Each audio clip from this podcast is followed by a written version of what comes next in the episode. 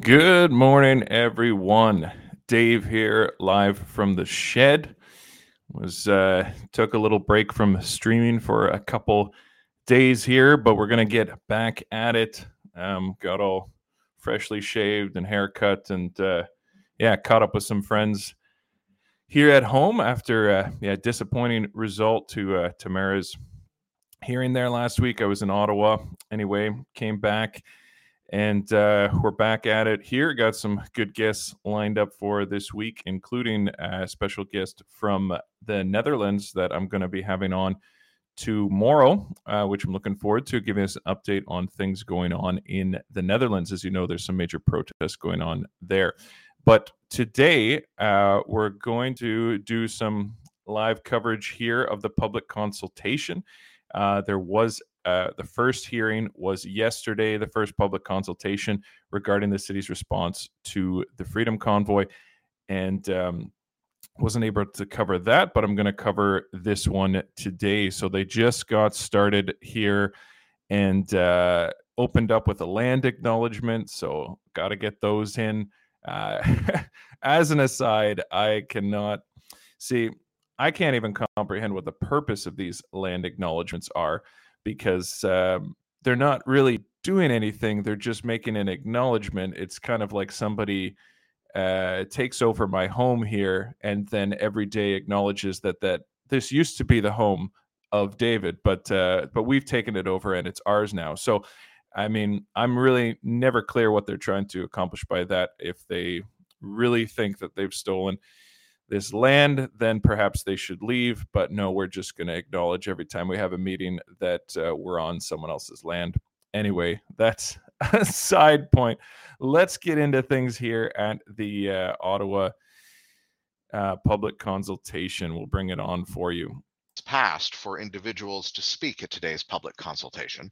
Written submissions can still be provided by email to protestaudit at ottawa.ca or by completing a survey on Engage Ottawa. Please keep in mind that the purpose of today's session is so not they're just for the going Auditor over to answer the questions um, on the plan. Yeah, audit. How this is going to work today. So there'll be some different people speaking. I did watch a little bit of yesterday's public consultation. It was good to see that there was a nice mix of, uh, there were a number of Ottawa residents actually um, telling how great the convoy was and, and the cleaning up the streets and all these other things that happen that you guys know about. Um, there was a number of Ottawa residents who talked about, hey, they were a little concerned at first, but they went downtown and they saw how awesome everyone was and how positive things were. So it was good to hear that, and that um, the truth of what it was really like is getting out there. Just so you guys know, too, the online consultation is still available. You can fill out the survey. I posted the link a while ago. We ask that Let me find speaker, that again, and I'll put it in the description. Important. We ask that, uh, but uh, the submissions for these in-person or Zoom rather simultaneous remarks are closed. And interpretation. But um, and sincere thanks to our interpreters. Uh, people can still fill out the online one, and I'm going to find that link for you. On Zoom, simultaneous French and English translation can be found in your meeting on the bottom right of your screen. Just click Interpretation. Select the language you would like to hear. At the end of your five minutes, members of the Office of the Auditor General may have follow-up questions or clarifications for you. Once the questions have been answered, your panelist status will be removed in Zoom, and I will call on the next speaker. As mentioned by the Auditor General, we are inviting members of the community to share their experiences and observations related to the City of Ottawa's response to the convoy protest. We ask that you limit your remarks to this topic and that you okay, avoid so there's any the link to the uh, public consultation if you wanted to fill out the survey. Thank you in advance yourselves. For your participation to both the registered speakers and to those listening in today. Tara Lynn asking, uh, is this Pat King's hearing? No, up Pat first, King's hearing is Robert going on Ramsey. Right now. Second, um, Pat Margaret King Meyer. requested Again, that um, introduce each speaker and give advance notice that we not next. cover that I'll and um, leave the pressure off. But I will, uh, if I get important updates on any major changes regarding Pat's hearing, I will update you on this stream as well. But he didn't want live coverage of the, Ramsey, the trial, the bail hearing.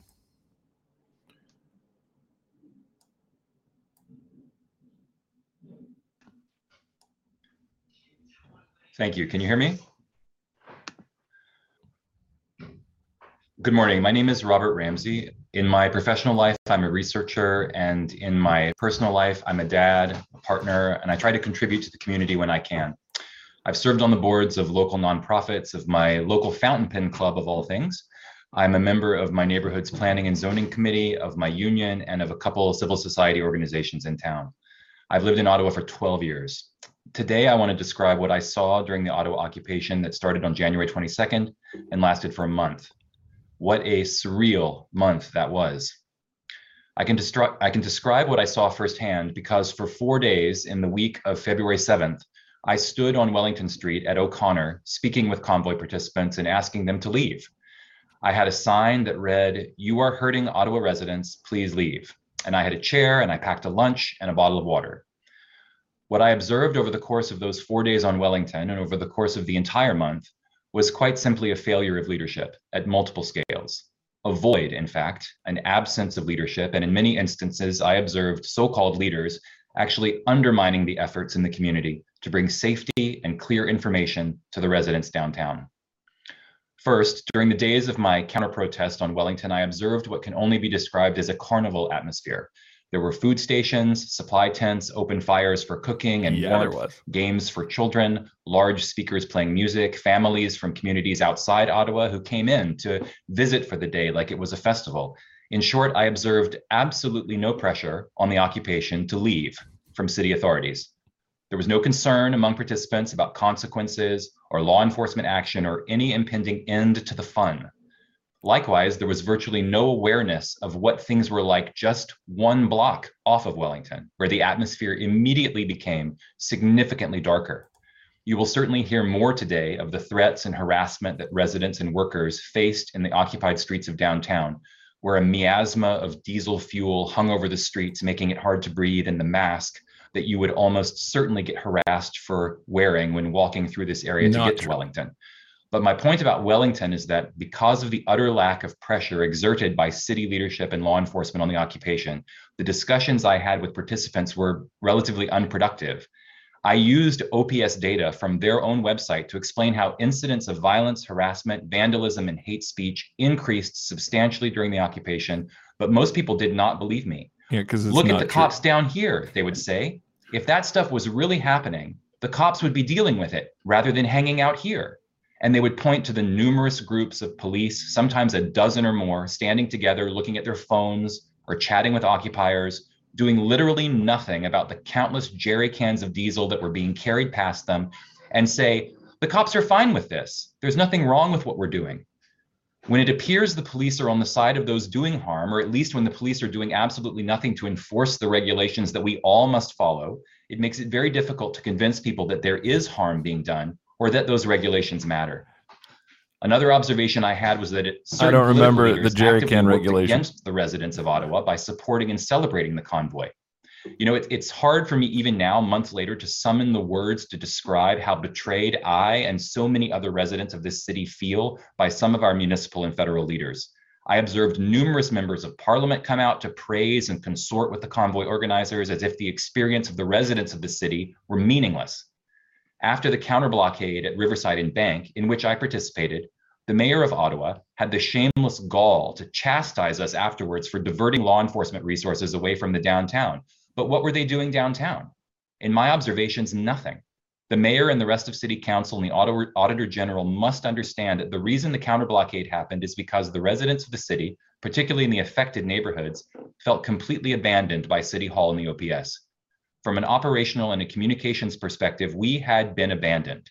And a quick word on the affected neighborhoods. It wasn't only downtown. I live in Old Ottawa South, nearly five kilometers from Parliament Hill. And even there, we experienced trucks and vans from the convoy driving through, yelling obscenities and insults out the window at residents. This was not just a Wellington problem. It was a wound. Yeah, I'd love to see more video felt. footage of this from and five save kilometers for a away. Of counselors who were active, engaged, and working in the community virtually twenty-four seven, I saw a total void of leadership from the city. It fell to community organizations and ad hoc groups of residents to provide leadership. I, tu- I tuned in to every council meeting during the occupation, hoping to hear something that would indicate a plan to end the occupation, to support residents. And all I heard was fighting and dysfunction and blame shifting. I'll sum up by saying that I hope this audit addresses the profound lack of leadership that was exhibited by the city and law enforcement during the occupation. I'll also say that big picture, the failure of leadership was indicative of a city that does not take care of its most vulnerable, who were, as usual, the most affected by the occupation. Many of them were telling the city what they needed, directly or indirectly through their organizations or through their counselors, and the city did not respond. I hope there is some profound reflection on that point, not just in retrospect, but moving forward. Thank you. Well, he, him wasn't too happy about uh, the convoy, apparently. Um, I, I'd love to see the footage of five kilometers from downtown of obscenities being hurled at residents. Um, yeah, would love to see that get shared out. Margaret Meyer. And Margaret will be followed by Flora Lovekatz. I'm C E O of Maggie Meyer dot com. I help people maximize their energy, memory, and mental resiliency. For over two years, I was required to shut down my business as I was deemed non-essential. As a result of illegal city mandates, I lost one hundred percent of my walk-in business. Originally, I followed protocols and shut down my business, but as time went on, I was not and never will be obliged to go bankrupt, especially when city officials, all of whom are demanding that I and other small businesses not work, while they kept both their jobs and their pensions. I spent months writing to officials, signing God knows how many petitions, participating in both Ontario and city government small business Zoom sessions, anything to keep our small businesses open, to no avail. City officials talk obsessively about the importance of small business and how it matters to every community, but simply talk. Actions speak louder than words. People in Ottawa and from other cities right across Canada amalgamated into this truckers' protest. Suffering for almost two years, they were given no other recourse because elected government officials, councillors, Let's health, go, Maggie. bylaw, and bureaucrats were all participating and promoting illegal economic mandates and activities by prescribing, recommending, facilitating, advertising, mandating, incentivizing, and using coercion to insist employees submit to experimental gene therapy injections. Section one of the Bill of Rights clearly states, Canadian citizens have the right to freedom of speech and freedom of assembly. The Bill of Rights surpasses all of the City of Ottawa's illegal mandates. City officials blatantly violated the legal rights of protesters, which included many Ottawa citizens, the ability to even use washrooms in various businesses, including Tim Hortons. They threatened small businesses, including hotels, with fines if they serve protesters. Ironically, these small businesses and restaurants that managed to stay open downtown against all odds and harassment by certain bylaw officers made more money in those few weeks than they had in months. They were grateful the truckers had shown up. Medical and scientific studies released from Israel, the U K, and the United States show unequivocally the dangerous and adverse side effects of these shots.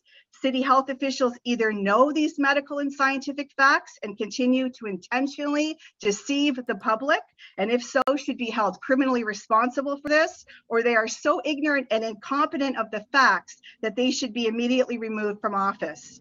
Going back to downtown, there was no violence from the truckers. Daily, I saw them picking up garbage, feeding the homeless, and providing free barbecue lunches and dinners for lots of children and families. Yeah, we did. I met people of all ages, religions, ethnic backgrounds from across Canada, and even from the United States and Japan. There was music and dancing, and no one felt afraid. Interesting that so many police officers in Ottawa did not want to participate nor follow the illegal directives of the City of Ottawa. Perhaps it's because police officers were being forced to defy their oath that they make to the Constitution of Canada to protect their citizens, to protect their freedom of speech and their right to assembly. The city, in combination with local, regional, and national media participated in an aggressive, discriminatory political narrative that included lying about the truckers and their motives, labeling them misogynist, racist, and even foreign terrorists. Worse, the city went along with the biggest media lie that Justin Trudeau had initiated the Emergencies Act on behalf of the Ottawa Police. Peaceful protesters were arrested on phony charges, picked up by police, driven a few miles away, unceremoniously dropped off in the freezing cold. Yep. Others arrested found that when they returned to their trucks, their windows had been smashed by police and many of their personal possessions stolen. Finally, during one peaceful protest downtown, I watched as police officers on horseback shoved through the crowd, pushing two people to the ground, including an elderly woman in her disability wheelchair, who was hospitalized because of this aggressive and illegal city action.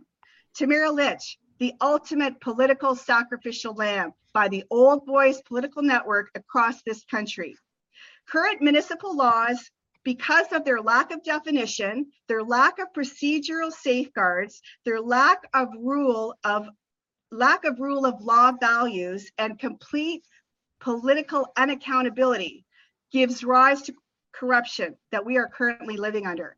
We need to examine and overhaul our municipal laws so that this type of political tyranny and illegal activity never happens again, because our democratic system and our way of life in Canada depends upon it.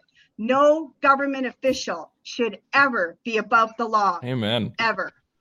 Well done, you, Maggie. That, that was great. That was Maggie Meyer, Ottawa resident, speaking the truth there. Thank you, Margaret, for coming to I, uh I, I love the double sign language. I mean, it, it's nice to have the sign. I presumably it's uh, there there there are multiple versions of sign language. So Ottawa wanted to be extra um, cover all the bases there, and we got we got double translation. So that's nice. Thank you. I want to thank Madam Auditor General and all of you for your time and your efforts. Um, I want to applaud the first speaker, Robert Ramsey. And rather than going over everything that he said and reinforcing it, I will focus my statements on four areas uh, through which I was adversely affected by the truckers' Thank you, siege. Julie. It can only be described as a siege because of the adverse impacts on m- millions of people, including Ottawans. Uh, I myself uh, am a proud and dedicated citizen of Canada and Ottawa, and in twenty thirteen I was proud to receive the Mayor, Mayor's City Builder Award.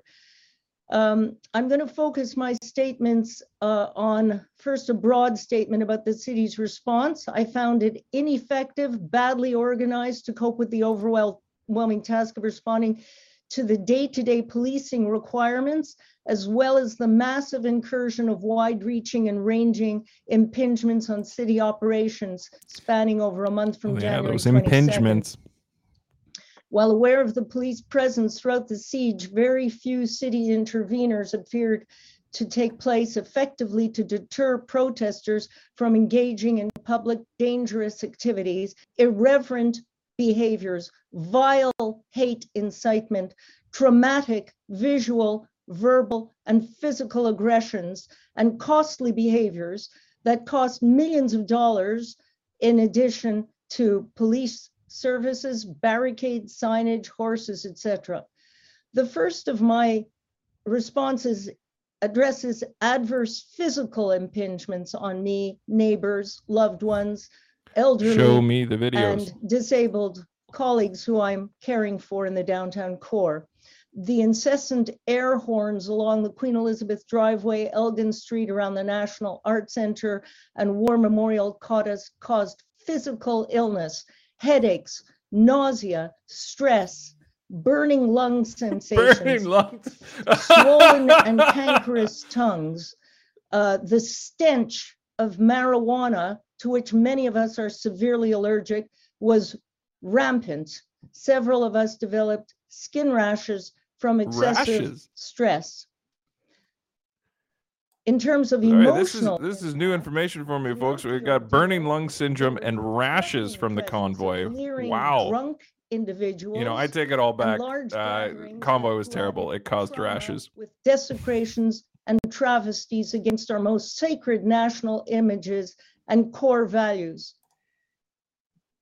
The roasting of pigs is a transgression against various faiths, including Islam and Judaism.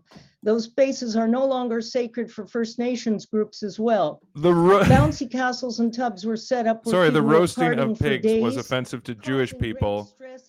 I'm sorry, Stacey. I didn't know that. COVID masks, just walking innocently down the canal or up El- Elgin Street, we were verbally abused. We were called bitch or take it off, rude names.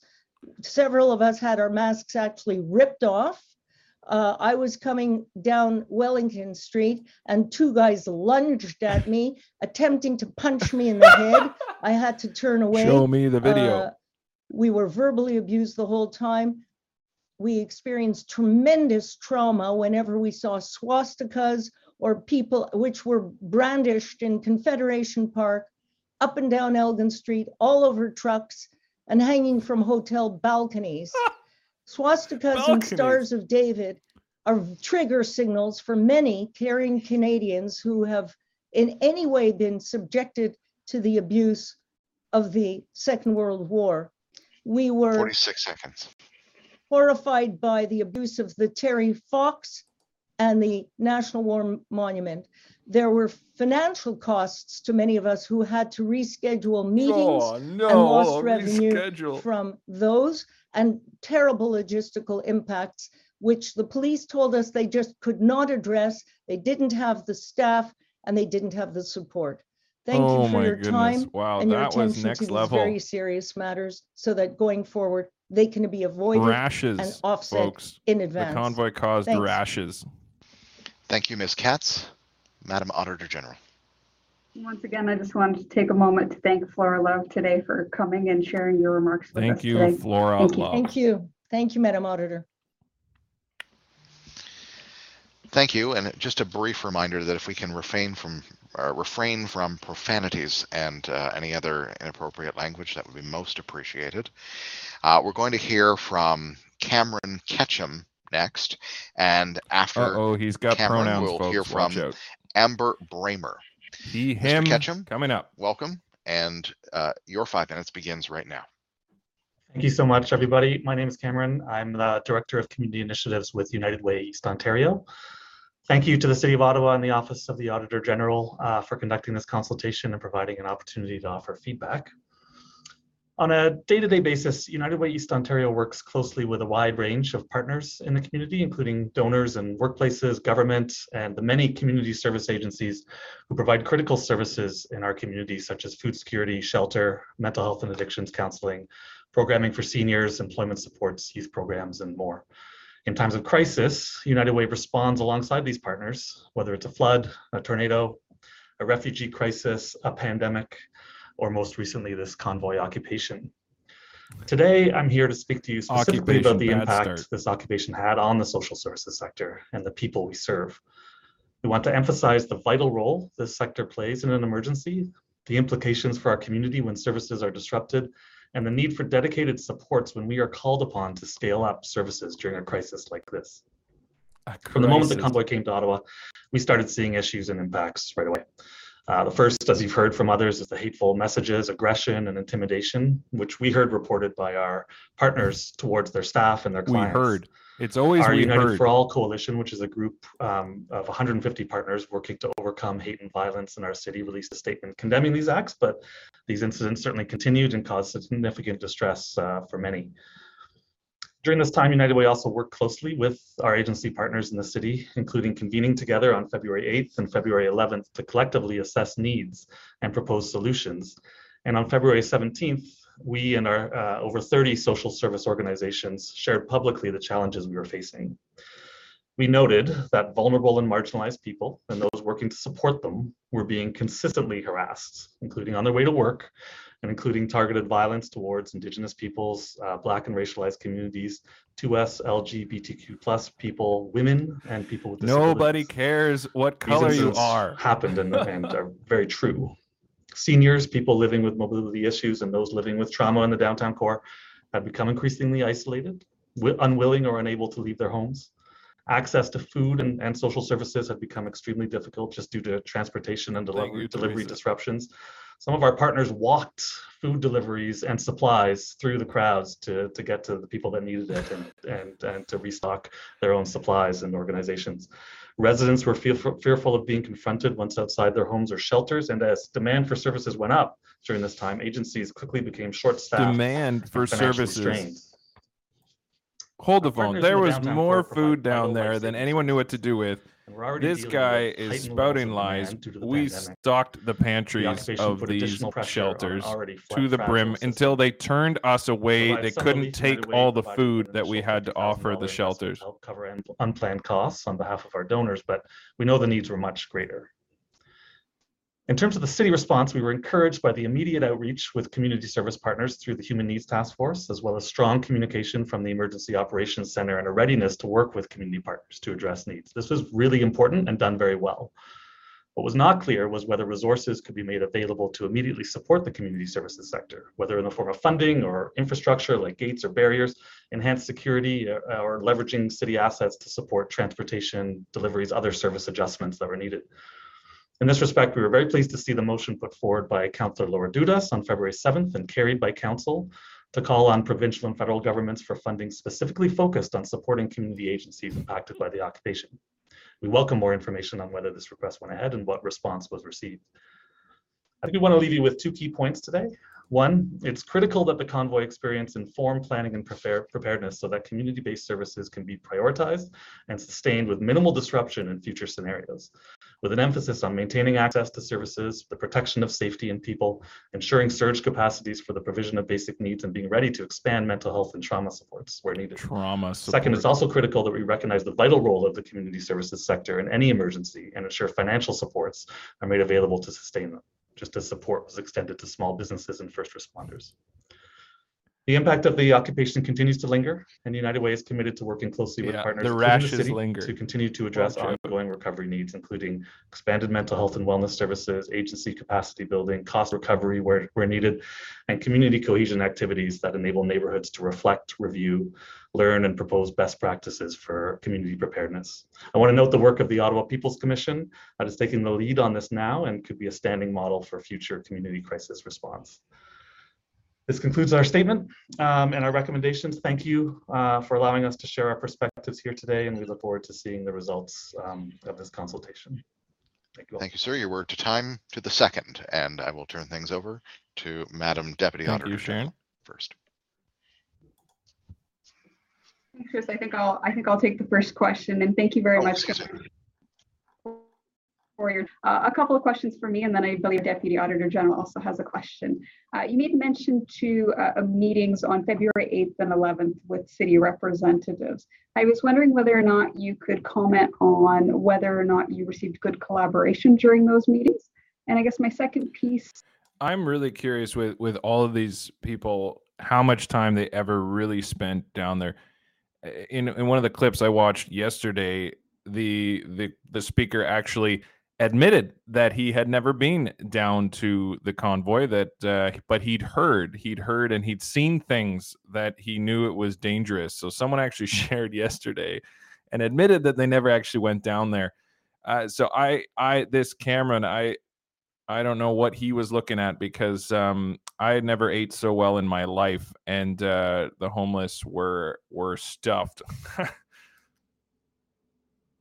And the harassment that we've all uh, heard about was was having heard a tremendous about. effect. Key, key word there. Um, the and harassment. Keep in mind, this was coming during about. the Omicron wave after two years of a pandemic. So a lot of these agencies were already really strapped and and and, and exhausted from uh, providing the critical services um, that they do on a day-to-day basis.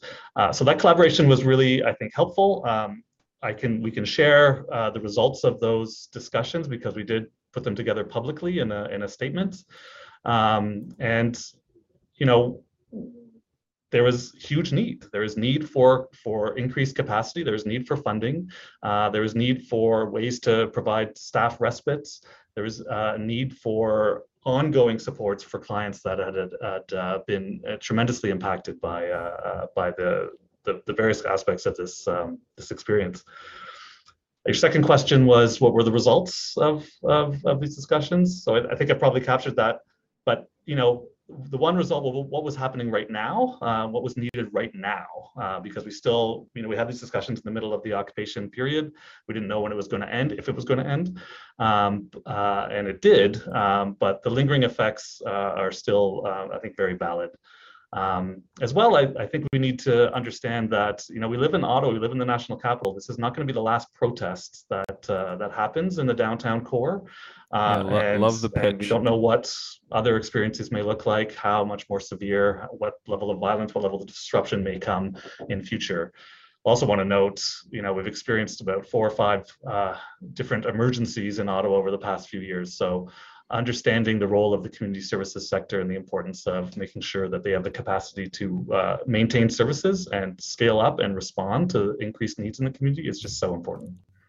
Thank you very much for that, Cameron. Hey. And uh, one other hey, question. Elizabeth, I think your, you know, your answer now made my, my second question. At two if you're going to go on a public consultation for your organization, you might as well pitch for funding. Could have done um, from your perspective. And uh, I guess I'll then continue that to state even current day based off of your most recent response. Is there more that you believe the city could do at the very at this moment?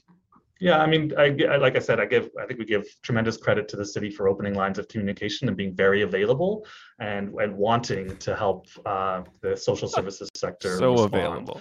Um, and I think we've learned a lot over the past couple of years and through this experience.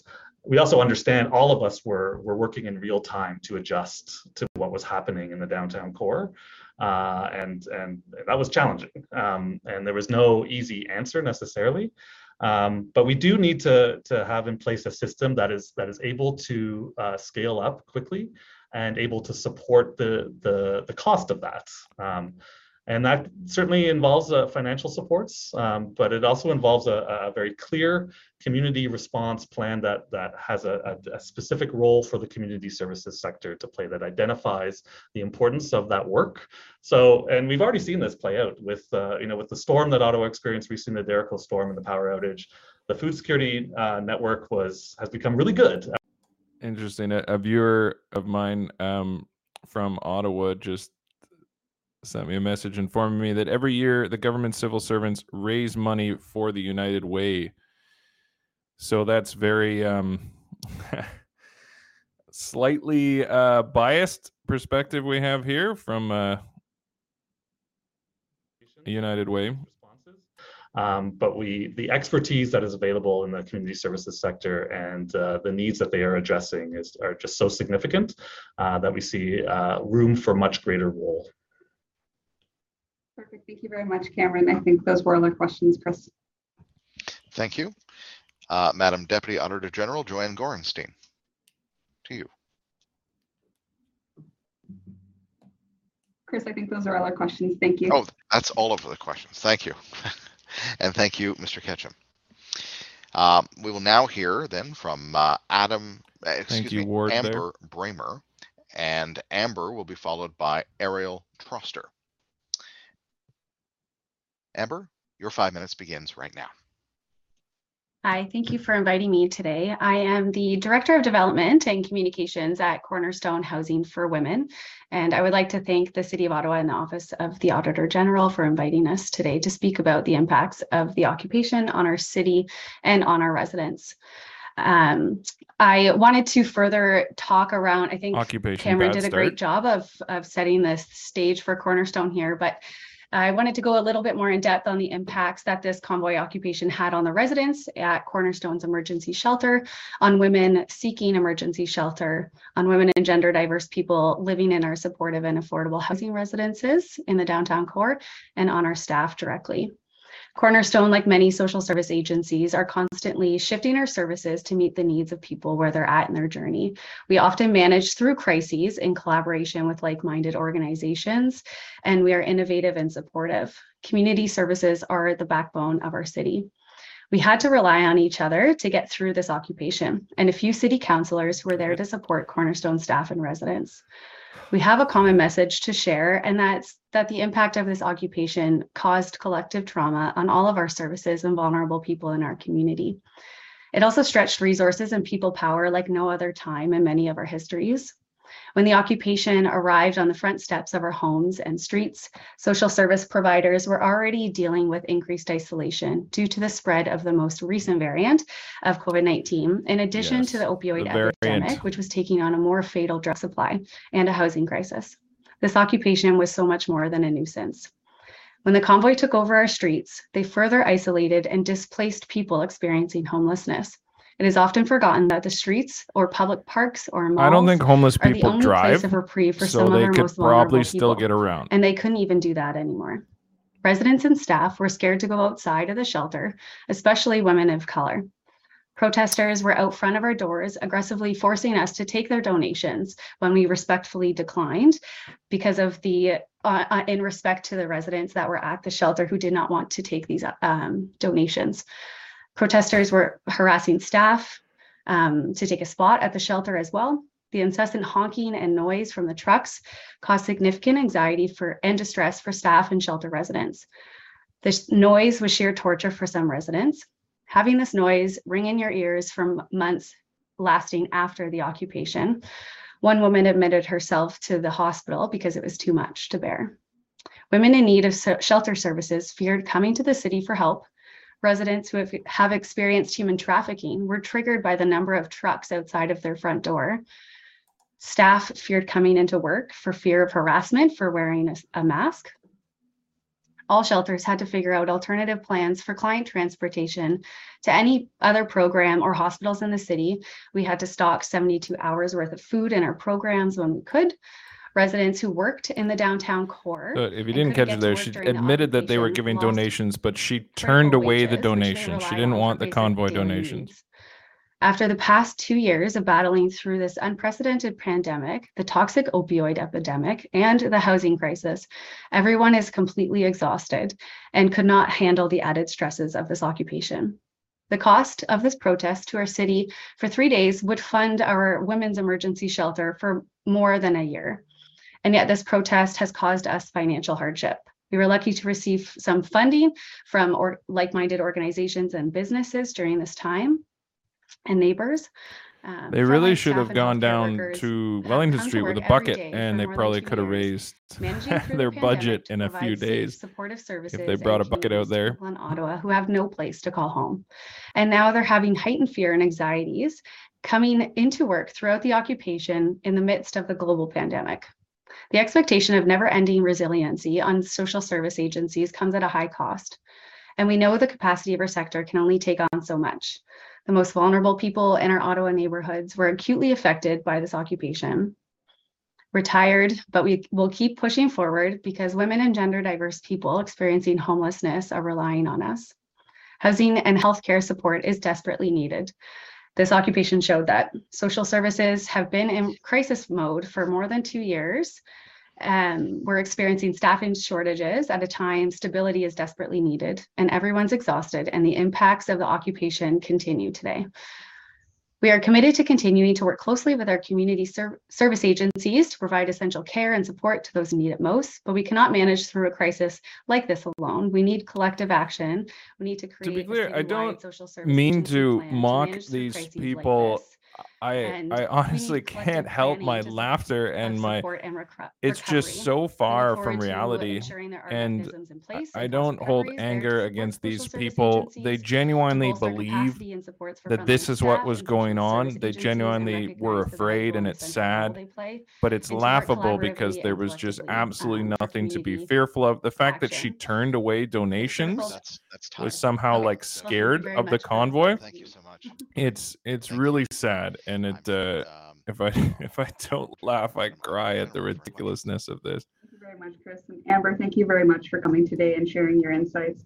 I was wondering if you could uh, provide your thoughts on whether or not you felt the city could have supported your organization uh, differently.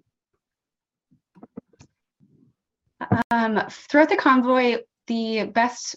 Um, Our best way to get action taken was through connecting with a couple of local city councillors. That's how we found um, the best way to deal with it. it. We weren't communicated or updated throughout the entire occupation. We only found out through Twitter, like most people.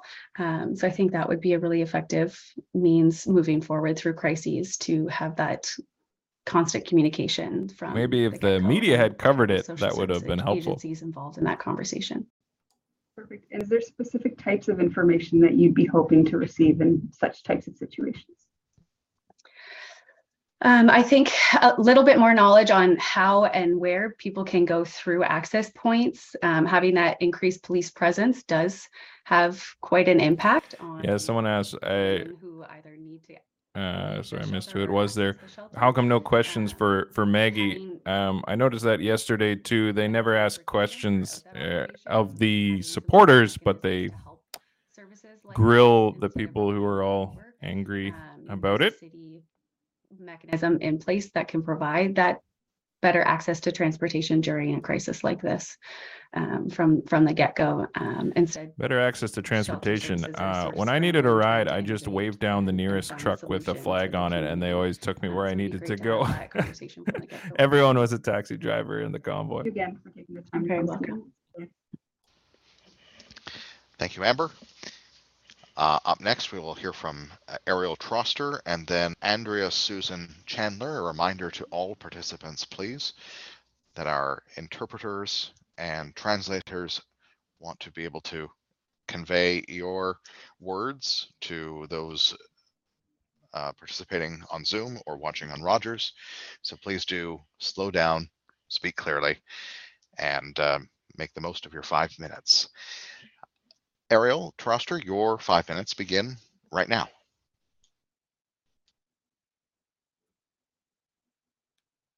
You're on mute, Ariel. I'm sorry. Thank you very much. Sorry about that. Hello, my name is Ariel Troster. I'm a resident in Centertown and a candidate for City Council for Somerset Ward. I, like all of my neighbors, am still unpacking the terrible experience we all went through during the convoy occupation in January and February. I'm also Jewish and queer, so the rampant extremism that we saw on display was particularly upsetting to me and to my family.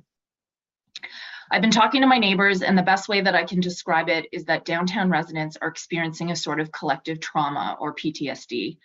We are still in shock about the fact that the city abandoned us for three whole weeks and allowed white supremacy and extremism to take residence in our neighborhoods and remain there, unopposed. For the record, I love the Jews. Experience. My daughter attends one of the downtown elementary schools that is close to where the convoy implanted itself for three solid weeks. Only nine years old, she saw people carrying jerry cans of fuel past her schoolyard daily, was unable to focus on learning due to the relentless honking and air horns, and was forced to flee the yard at recess and return to her classroom when convoy members breached the parking lot and attempted to enter the yard.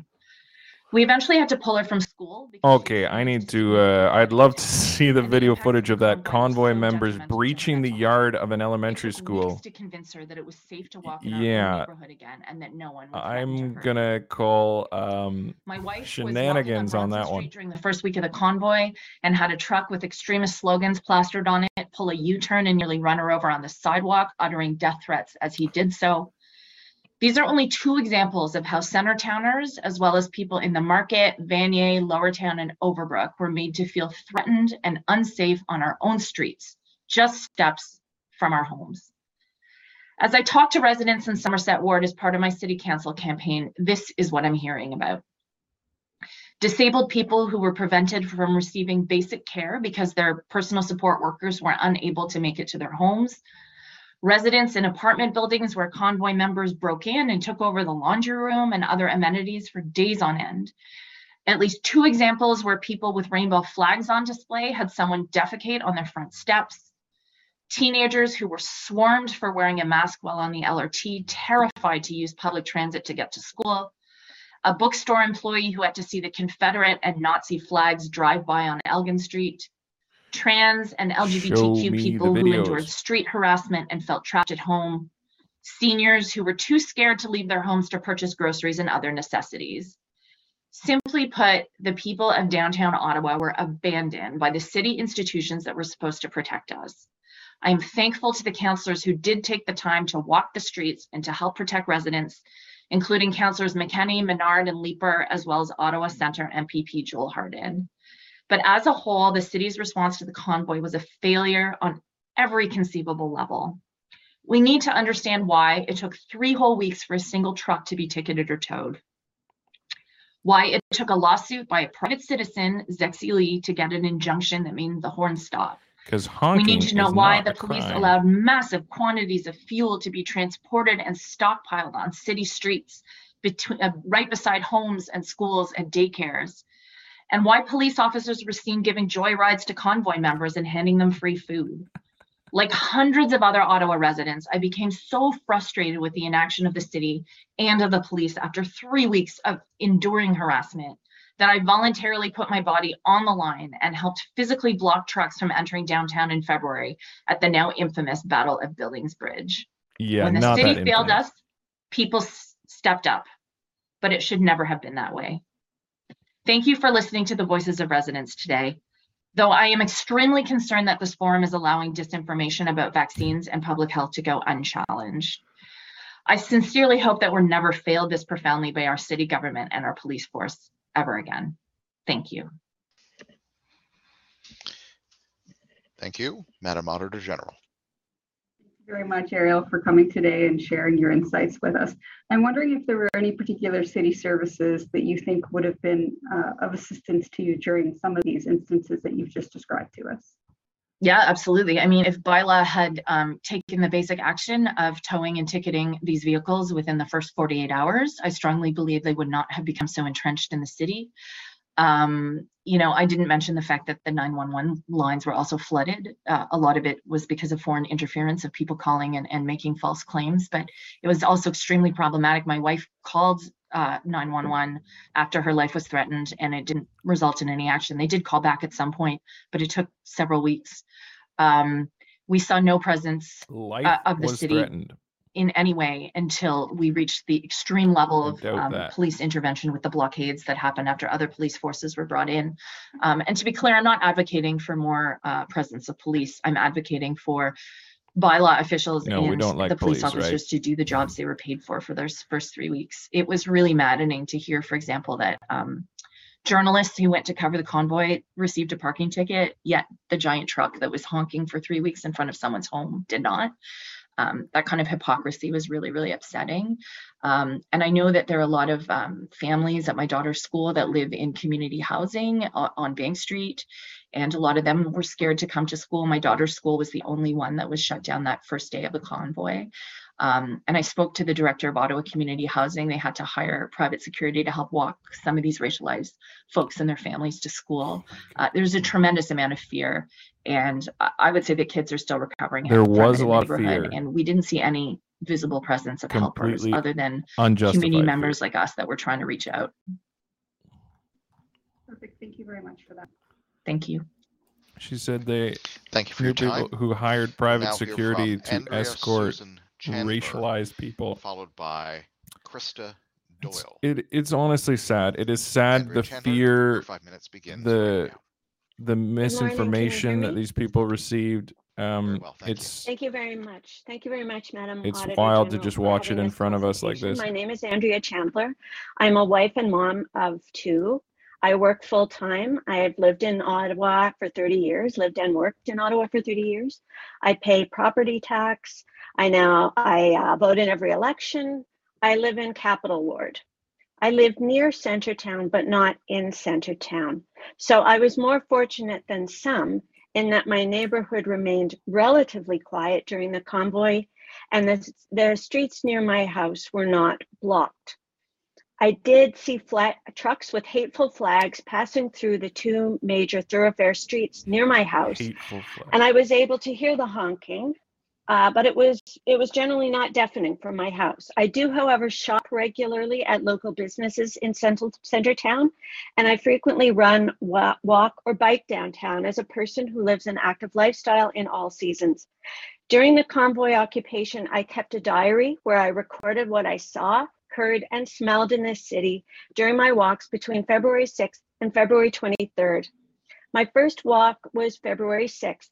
Because I had heeded the city of Ottawa's advice given on January twenty-eighth to avoid That's downtown if possible in hateful, light of expected truck traffic and demonstrations. Minister.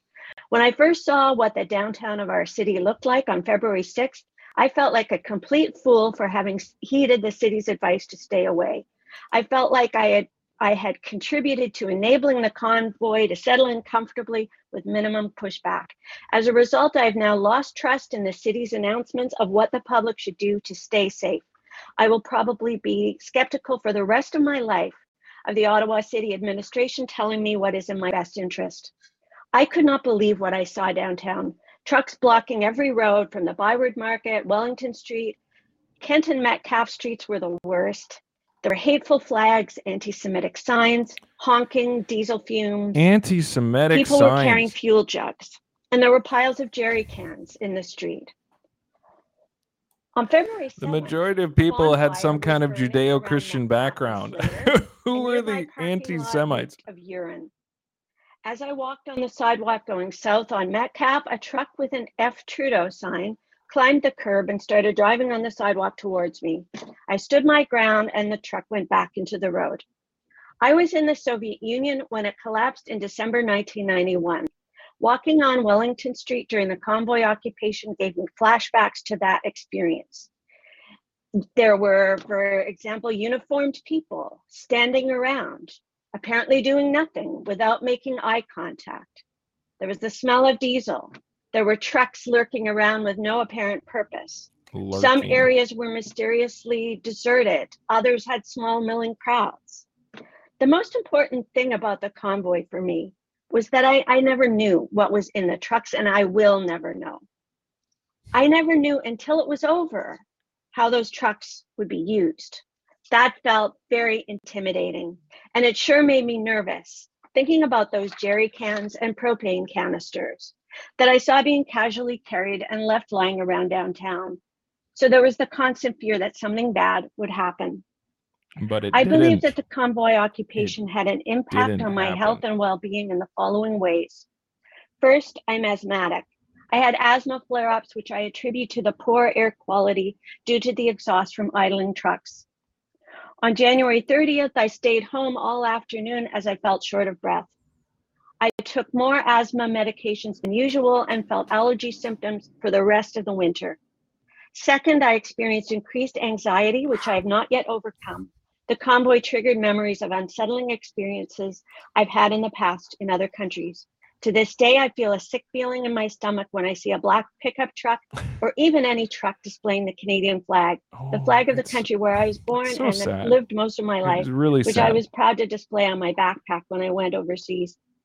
Third, a member of my immediate family has a serious health condition. Just said she's afraid of the Canadian flag. That in an emergency, we would not be able to get to the hospital on time, despite the fact that we live in a five kilometer radius of two of Ottawa Hospital's major centers. I also worried about the increased risk of catching COVID due to the presence of so many unmasked people in indoor settings. I no longer consider Ottawa a safe place to live, and now I, I now hope to leave one day.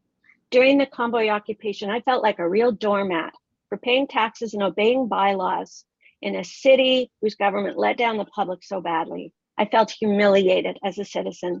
At the same time, I am very grateful to the urban city councillors who tried so hard to advocate for the public during the It is extremely enlightening. I mean, that's what it, it's very hard, hard to listen to. It's sad. I feel I, I genuinely feel bad for these people, the lies that they believed.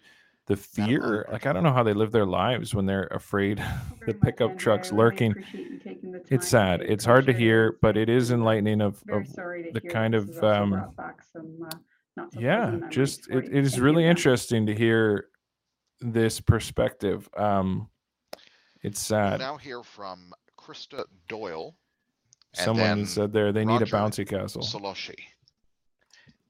Krista? If you could turn on your camera, please. And can we get one friendly here, please? Let's become, or begin rather, right now. Uh, hi, um, my name's Krista, and uh, I live in the West End of Ottawa. Um, just want to say thank you for the opportunity to speak today. Uh, there's been a lot of um, points on, on both sides made. Um, I'm going to keep my uh, part short and sweet. Um, there's good people on both sides of the protest, um, and good and bad on both sides of the protest, and everyone is going to perceive how they uh, saw things, what, what depending on how, what their opinion was of COVID, I think, before the convoy arrived. Uh, the overall point that I want to make is that the convoy was very clear in what they were trying to do. They wanted to cause an upheaval. They wanted to uh, ensure that their presence was known, um, hence the honking, hence the blockades. I myself was down there literally every day that they were here. I wanted to see firsthand um, what was going on, because uh, the media did a horrible job of covering it. True. They were um, very, very one-sided. There was tons of good, there was bad, I'm not saying there wasn't. There was tons of good things that also came from it, and none of that was portrayed to the people of Ottawa. I have lots of friends who were extremely upset that the convoy was coming, and after having gone down there themselves to see firsthand what was going on, was shocked and horrified at how the local media coverage was um, portraying what was going on down there. Thank you, Michael. The easy solution to all of this would have been for our Prime Minister and the uh, politicians to speak with them. That was all they wanted, exactly. was to be heard. And our supposed leader couldn't take five minutes to have a conversation with them, which I think is the root of the cause for all of the harm that came from this. So if there wanted to be uh, less of a presence from them, or not have to be people to be so put out by all of it, there was a very simple answer for our supposed leader to take control of the situation and be a grown up about it. And that didn't happen. Anyway, well said. I won't get into too many other points about this. That's my opinion, and lots of people share it. Thank you. Good for her.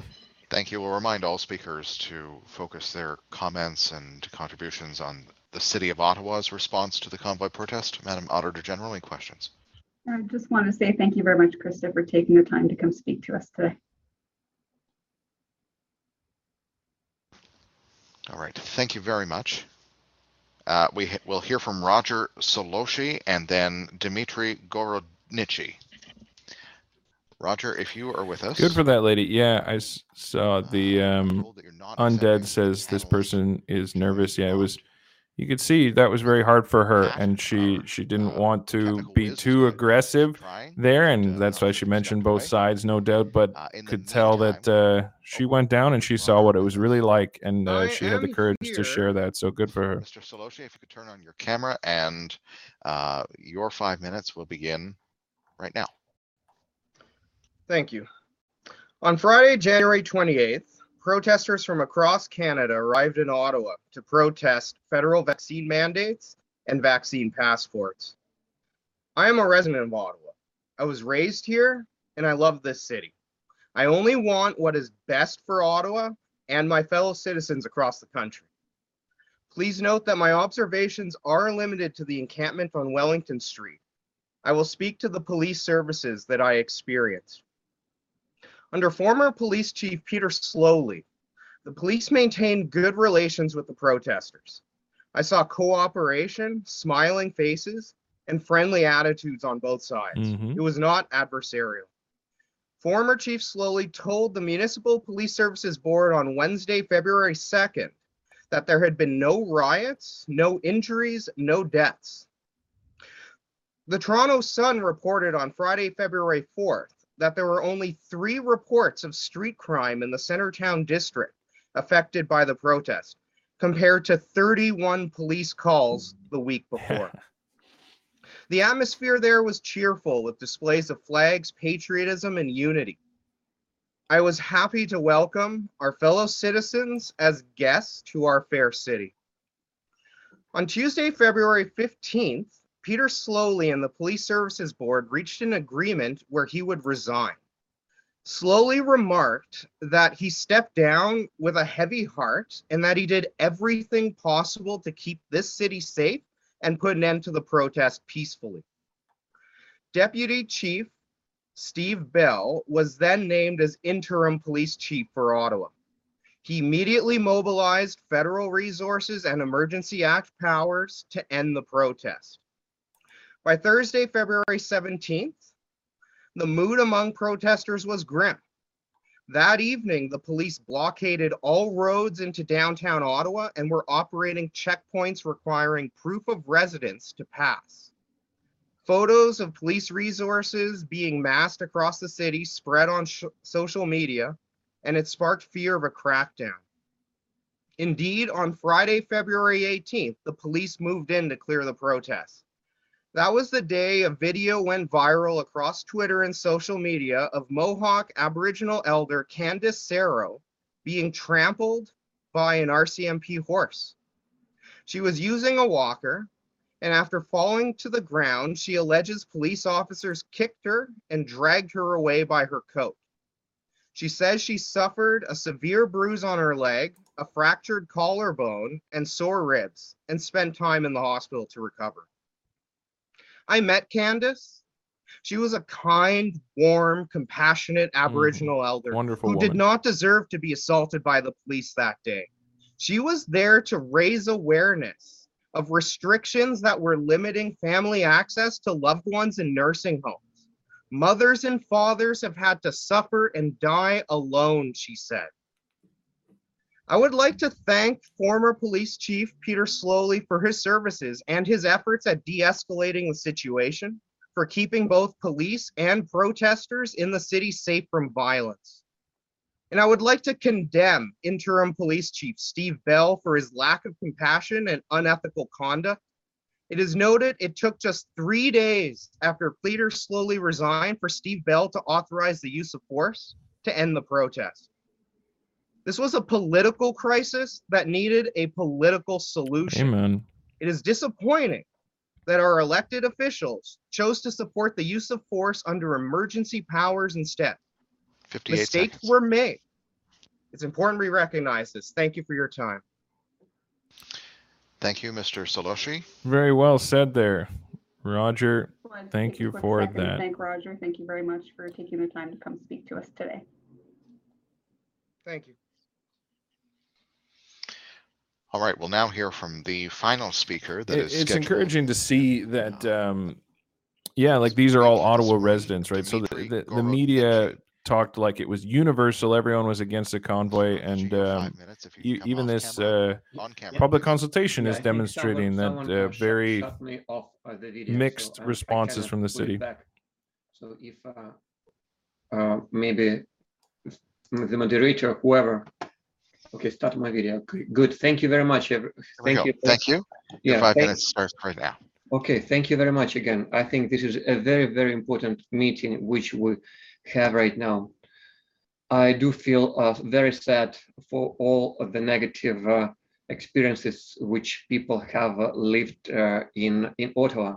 But at the same time, I feel also very, very, uh, I'm very sad about the bad experiences of those people who came to protest, because they've been having uh, problems well before that, since the beginning of the mandates, because we need to remind ourselves that their children were not able to attend activities. They were denied happy childhood. Majority of people who were there, they were not truckers. I went there myself multiple times. Majority, eighty percent, were people with young children who were protesting essentially uh, just to, uh, they wanted to talk to the government to make sure the truth is known and is publicized properly. And the truth is that vaccines for children, it does more harm than it does the good. Vaccine help elderly, no doubt. Vaccine for children, by that time already, there was more than enough information Let's that go. vaccine do more harm than the COVID does. So that was a legitimate, a very legitimate concern from parents. And now myself, I am a parent of four children. Also, I came from Ukraine and I live in Soviet Union. So all my childhood, we were reading newspapers and seeing T V, which was nothing but the truth.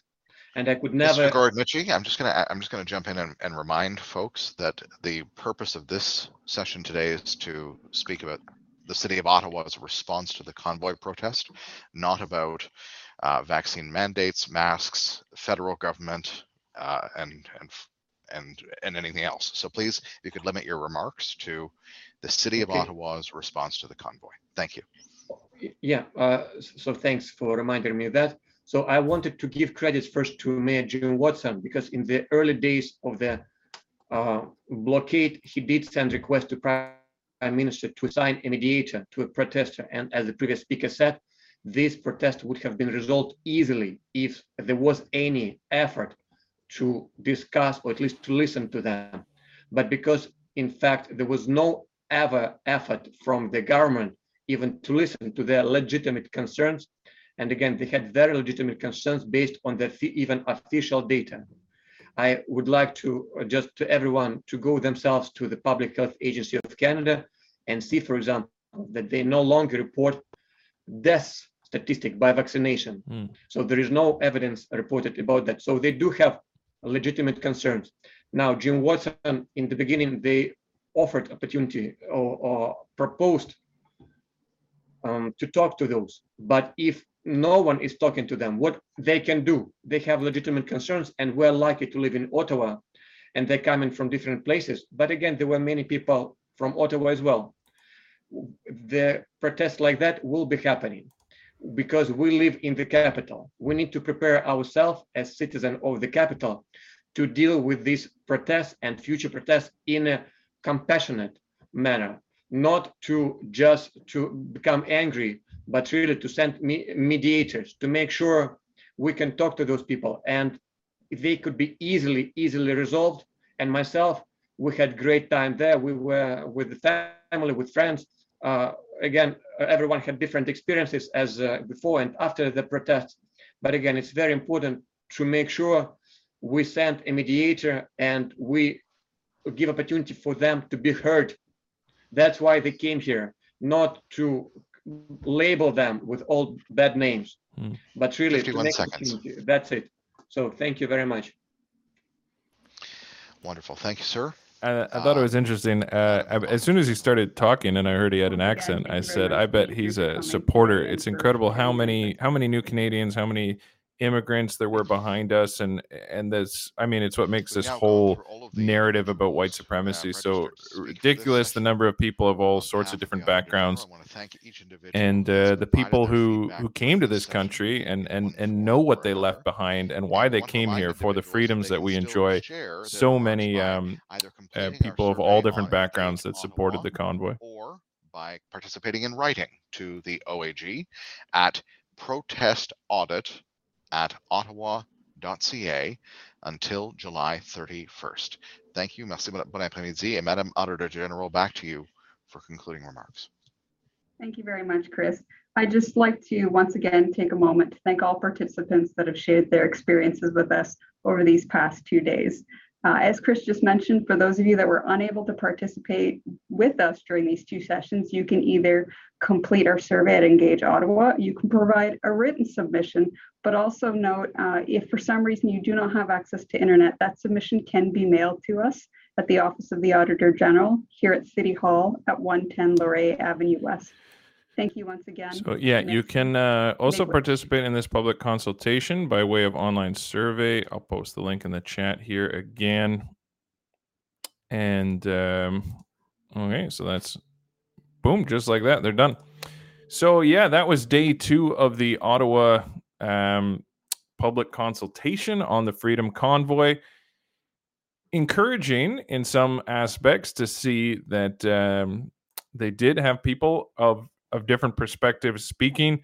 I'm glad that they didn't, you know, vet the people's opinion before allowing them to speak. We saw a, a blend of people speaking up for it and people who were critical of it. Uh, again, I apologize if I come across as like, I, I really don't want to hate on these people. It, uh, the instinct to just laugh, it, it's so disturbing to see the lies that they believed and the fear that people live in. It's truly shocking. You know, growing up in a rural area, uh, you know, going and hanging out at the farms and playing barn tag and uh, literally throwing uh, cow manure around as kids. It, it just a, a different life, and uh, not living in fear constantly of everything was going to get you and every truck lurking around was going to kidnap you. And It's it's sad, this, um, yeah, the anxiety that these people must live with. It, it's absolutely, it's no wonder that we have this massive, um, you know, not a condemnation of anyone who uses medications for various reasons. I've used medications in the past, but of of the diagnosis of so much anti-anxiety medications and antidepressants that are out there. Like, what a fearful society we've created. And that's what I find shocking, to to hear those testimonies from people um, who didn't even, weren't even able to go out and see it for themselves because they were so afraid of what it was like. And I heard from one of them yesterday who, he went on for five minutes about how terrifying it was. And then one of the people asked him if um, if they if he could give examples of things that he saw. And he said, uh, well, actually, I didn't see it, but I heard and I saw videos, he said. And and that's a pattern I saw a lot of through this, was that the people who were the most terrified were the ones who actually weren't really down there at all and didn't see anything. So it's a shame that they didn't kind of get out there and see for themselves. And again, thank you to, to those who were willing to say what really happened and fear some potential repercussions from your, your community. And, uh, you know, there may be those who, who dislike you for that, but uh, based on what I saw in Ottawa, there are a lot more Ottawa residents who support us than anyone wants to admit, and certainly that the media wants to admit. Whenever I go to events, there's so many people come up, and it's it's become an Ottawa resident thing to start off by saying, I'm an Ottawa resident. Uh, and they always introduce themselves as a resident of Ottawa, so you know that they're there and they support you. We wouldn't get the turnouts for these marches, for James Topp, for Rolling Thunder. We wouldn't get that level of turnout if it wasn't for a big support from the city itself and the outlying areas. So many supporters of this, and going way back to the convoy, met, meeting lots of locals when we were down there. So, um, but yeah, I don't want to write off entirely the these. They're completely unjustified fears, but they're they genuinely have fears. These people that they experienced during the convoy, and uh, it's sad, and some of it is valid. I understand the honking and. There were real inconveniences that occurred, and, and I've talked about that before. I don't want to pretend like we didn't inconvenience people. A good protest is going to be inconvenient. That's kind of the point, to, to be a little disruptive. And so I, I acknowledge the disruptions that occur. Criminal activity did not occur. This constant labeling of illegal that keeps getting repeated in the media, that is just not true. It was there was nothing illegal about it. Some bylaws Uh, perhaps were were broken, um, and sure, you can uh, get some hand out some tickets if you want, um, but crimes were not committed. Crime dropped. We know that's just a fact, that crime in this city dropped while the convoy was there. Uh, but anyway, you know all these things. I don't need to convince you. And thankfully, more and more documentaries and books and such are coming out. Uh, I recommend again Andrew Lawton's book, "The Freedom Convoy: Three Weeks That Rocked the World," is uh, a highly recommend. I, I finished reading it there last week and uh, really enjoyed that. It's a nice overview of how everything went from uh, from an inside perspective. Andrew spent a lot of time with myself and others when we were down in Ottawa and really saw how things were really going on. So um, great to see further evidence coming out on what's really going on uh, with all that. And uh, looking forward to more documentaries coming out and more of the truth being exposed and more books being written about what was an incredible experience. So again, I mentioned at the start of that stream, tomorrow I'm actually going to have a guest on from Netherlands, and I'm looking forward to uh, talking to her. I'll get some more details of that out soon, and she's going to tell us a little bit more about what's happening over there. Let's just do a quick rundown of some stuff that um, I haven't been on here in a bit, so catch you up on a few things that Uh, I've been posting on some of the other socials the last couple days. Uh, so in case you didn't notice this already, uh, the event with, with James Topp for this Friday has been canceled. Unfortunately, there was um, there was a lot of publicity around this event. It had gotten a lot of shares, and I guess the property owner was concerned about some negative pushback, and uh, he ended up canceling the event. And then organizers decided to just take the opportunity to head out east. So James Topp's new plan, I've spoken about already, is to head out to the East Coast. If you didn't know that already, he's actually going to start in Newfoundland and work his way back towards Ontario. And so they decided to just take the opportunity and head out east to get started for their market. In London has been canceled, and he's going to head out to get it or get early set up in Newfoundland March uh, west from Newfoundland, and I will continue to cover that as well. Tilbury is on for this weekend, though. If you guys are, I will be going down to visit that, so I'd love to meet some of you guys there. Uh, the shed truck and boom truck and other folks will be there. It should be a great turnout. It's it, the uh, the Boonies Drive-In Theater in Tilbury. Hey, while I'm mentioning that, go ahead and give them uh, some five stars on Google Maps. I guess they had a few people swarm them with negative reviews, even though they've never backing them for supporting freedom. So be sure to give the Boonies Drive-In Theater uh, a five-star review if you're headed there, or wait till after the weekend by all means and uh, and see what they're like. But I hear they're really lovely folk over there, so you can go ahead and, and check them out. So it's Tilbury this weekend from Friday to Sunday. There's free camping and uh, lots of fun stuff. Actually, do I have the uh, poster? Um, yeah, there it is. There's the Boonies Drive-In Theater, a Freedom Family Fun. Grounds will be open Friday, July fifteenth at twelve noon through to Sunday, July seventeenth at two p.m. Camping, movies, games, and much more. And uh, yeah, there's looks like what do they got? Jousting, bouncy castles, arcade games, pool table, live music, movies on the big screen, fireworks. They're really going all out. So if you are in Southern Ontario, or if you're in Northern Ontario and want to make the drive, head on down. There is a convoy coming from Ottawa, I've seen posted, and so there's a few convoys from different convoy groups organizing to head together to that event. So it should be a great summer family event. And um, yeah, it is important to remember to just, um, yeah, it, it can be difficult at times because there's so much going on at a government level, and and I need to remember that as well. Um, to just take time to breathe as well too. And so this will be a great weekend for people to just unwind and enjoy themselves. Um, yeah, we need to keep standing up. We need to keep pushing back, but um, you also need to, to ensure that you and your family are able to relax and enjoy the summer as well, and enjoy the freedoms while we still have them, because uh, definitely concerned about the fall and what that's all going to look like when flu season comes around. Uh, definitely the time there, there will come a time where we'll all have to uh, stand together very strongly once again. And so uh, maybe in, enjoy the sunshine while it lasts here, figuratively and literally. So come on out to uh, the Boonies Drive-In.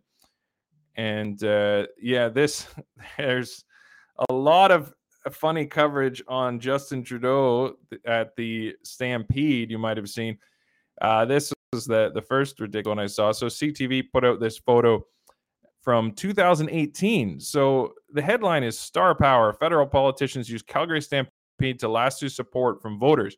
And this is a, an article from July ninth. But uh, the photo they chose was one from him from twenty eighteen, where he's right down.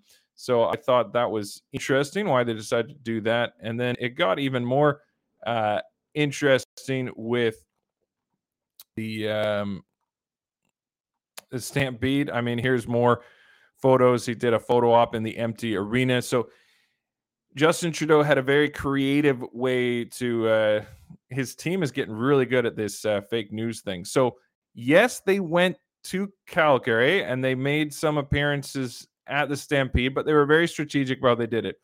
They, when they went into the arenas here, they certainly didn't do it when anyone was present. They couldn't be around any large crowds, because any large crowds, he would get booed to kingdom come. But uh, they strategically went to some smaller locations. So there was reports about him going to the pancake breakfast. And let me just find that. Yeah, so this is these were all over the news here. Trudeau mobbed by admirers at Stampede Pancake Breakfast. Prime Minister mobbed by admirers Stampede Pan- Pancake Breakfast. So the Canadian press is out, and then it was passed around by all sorts of Canadian news outlets about how he was mobbed by admirers at the Stampede Pancake Breakfast. But um, what really went on, and more information is coming out on that now, is that he hosted his own little pancake. It wasn't some kind of uh, official Stampede pancake breakfast. He hosted his own little pancake breakfast at a mall parking lot like five miles from the main uh, location of the uh, of the stampede. So a vetted group, uh, a not well advertised event. So it was quite strategic about who the couple hundred people who showed up at that mall parking lot were. He certainly didn't uh, just go walking into the throngs. There is reports that he made he did appear for a little bit on the grounds, but again, very strategic about where he popped his head up, because uh, if he sticks around too long, then uh, we'll get lots of viral clips of the world booing him, and he can't have that, of course. And uh, yeah, continued pressures going on in Amsterdam and uh, around Holland. And uh, again, I'm going to bring you an interview tomorrow with uh, someone from Netherlands. So looking forward to that. This is a really interesting uh, piece it out. I'd seen this getting passed around, and then I fact check it because I was like, that's crazy. Like, is that for real? And then I, I went right to the Ontario website, verified that, yes, this is the case. So um, Ontario is no longer reporting vaccination uh, case statuses by vaccination or hospitalizations by vaccination as of June twenty-third. And very interesting, just as, uh, you know, the numbers are increasingly going in our favor as the unvaxxed, that it seems more and more that actually people who've basically, if you've gone this long uh, unvaxxed, then you're you're probably fine. And uh, so they're, they're not putting out those numbers anymore. They're not going to tell us what the case counts or the hospitalizations are in relation to somebody's status. Um, they were all about that for the first, you know, that was, that's all we saw for a while was, oh, look, look how much safer you are. Look how much safer you are. And then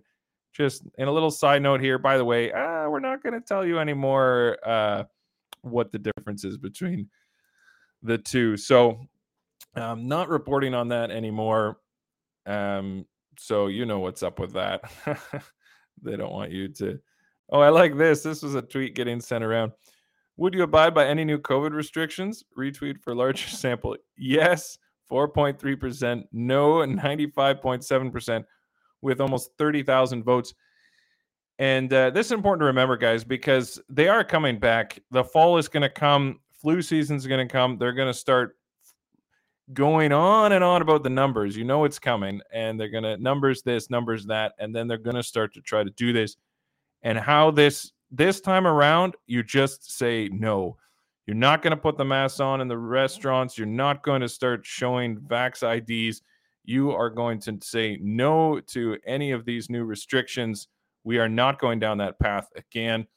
Um, and I'd like to see them try this fall, but uh, they will try. Uh, but we are going to all stand together. Uh, ninety-five point seven percent of us, and uh, we are not going to comply with these new restrictions if and when they come in this fall. And um, yeah, here's a here's a clip of uh, his supposed mob. So people were able to line up these images with the the mall parking lot, so they could see what neighborhood this was in. So this is his. Uh, What is really going on, you know, there were those images that showed uh, the mob by admirers in one little parking lot. I mean, as uh, some of the Freedom people pointed out, uh, James Topp gets a better turnout than the Prime Minister. Um, I mean, uh, I think I think most uh, most of our uh, even little local rallies. I mean, I've seen small towns put on uh, little Freedom rallies bigger than this. So this is what really was going on for all those headlines about mob by admirers, blah, blah, blah. It's one little rally. Look, he's surrounded by all his henchmen here in cowboy hats uh, with controlled access. This was not a publicly like promoted event of, uh, of where, and it's not at the main fairgrounds at all. So, and this is what, it's really scary, uh, our media, right? Like, I don't know what more we need to do to prove to people that our media is just a bunch of lies, that that our Prime Minister has a has a scripted little theatrics where he shows up at a parking lot to flip some pancakes and then pieces out. You know, he was, I saw he report, he was out of Ottawa in like six hours or something like that, or sorry, out of Calgary in like six hours. He flew in, made a couple little these appearances. Look at look at his goons. And then came flying out of there again as just enough to get a few photo ops with um, a few uh, selected crowds, and then he was out of there. And that should be the story, that this guy doesn't even really take part in this major event, and that he doesn't um, actually uh, go to the main event at all. He simply goes to some pre-selected locations. But instead, the media ran with mobbed by admirers. Like, it's comical. It's uh, it's disturbing to see. I mean, mobbed by admirers, I guess. I mean, this would be like like C-level celebrity mobbing that is going on here. Um, and it's just the corruption of our media is truly dark and truly scary in this nation. And we see that, well, today with watching that um consultation of these lies that have been perpetuated by the media, that told by our government, perpetuated by our media, and believed by gullible people. And this is what's going on. It's it's scary when when we lose our media. Um, media and proper journalism is a part of what keeps our governments accountable. And when now that we've lost these major outlets, and they not, o- not only do they not tell the truth, they just manipulate the truth and they lie, and they're paid off by our government. It becomes very hard for the real truth of what's going on to get out there, which for something like whatever, whether he was, you know, the true story of what he did in Calgary is kind of, is relatively minor. But the bigger point of having a media that we can't trust, like, honestly, especially ever since Ottawa, I just like, I can't believe anything unless I see it with my own eyes, or a trusted journalist from a, a different outlet publicizes it, because it's just so hard to know what's really going on. And, and that's a scary place to be, for how much information we have, for how much data we have and access to information, that we can't, because of these manipulative media outlets, we can't really know what's going on. And, uh, and that's, that's a, a bad place to be in, but that's what we're dealing with. Uh, here's a journalist that I trust. Uh, the Kian Bexty is uh, he's in Netherlands right now. If you don't already follow him, you can go look him up there. The real Kian. Uh, this is a picture that he took. Typical views on an overpass. Those flags are being flown upside down, just like we were seeing in Ottawa. And you can check out Dutch Uprising dot com, uh, where he's reporting on that with his uh, organization Counter Signal, and uh, just a beautiful picture there. Uh, brings back lots of memories. And uh, yeah, we the Hollander uh, residents are out in strength and waving their flags, uh, many of which upside down, a signal of distress. And it's just great to see that that pattern uh, continuing uh, across uh, across the world, and especially right now in Holland. Uh, and I hear actually that there may be, uh, I'm hearing rumors of some um, convoys in support of Uh, The, the Dutch farmers, potentially starting tomorrow even, that uh, people getting out and waving flags. So uh, if you'd like to add a, a Holland flag, a Netherlands flag there to your vehicle, uh, that's they can be hard to find, but if you hunt around, I guess you can find them. So it'd be great to see people out uh, supporting the farmers there in uh, in Netherlands as well. As we continue to fight for our freedom, we stand for the freedom of those around the world. And these farmers are, well, I, I'm not going to get into it a lot right now, because uh, we're going to talk about that tomorrow with my guest. But um, yeah, you uh, there's a, a lot going on there. And actually talking to my guest on the phone there yesterday, and just hearing more of the details of a lot of the, the pressures that have been building, just like in Canada, that we don't hear about over here. And uh, but hitting ahead here with uh, the pressure to take away farmland from farmers. Uh, very concerning. And uh, I just, they're still working away there at, uh, I don't have any updates here yet on uh, Pat's trial. It's still going on right now.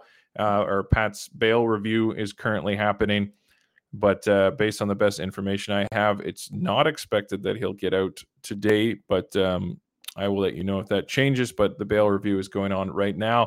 Uh, but he had asked for not to do live coverage on that, so we were respecting his wishes and not doing live coverage on that, keeping the uh, the pressure off there a bit. And he'd like to get out, and then he can share his voice.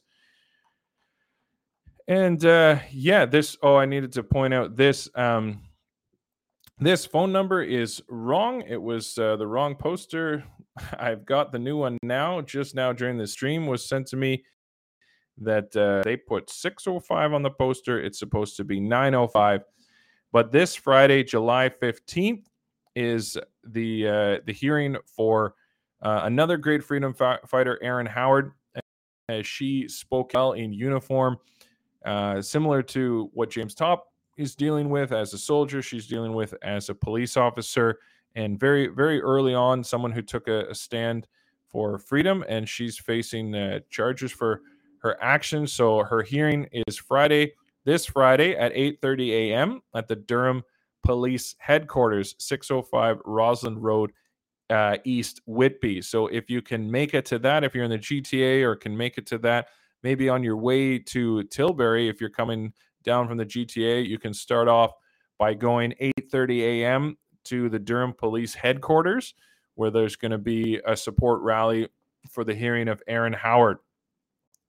And uh, currently, this is supposed to be a public link, but police on guard are telling me that they are not have not been able to get the Zoom link yet, and so they are been told that you need to contact this phone number. But just again to clarify, it's nine oh five, not six oh five, nine oh five, five seven nine, one five two zero, extension forty-three forty-six, forty-four eighty, and encouraging to call for to get the publicly what is supposed to be a publicly available link to this public hearing.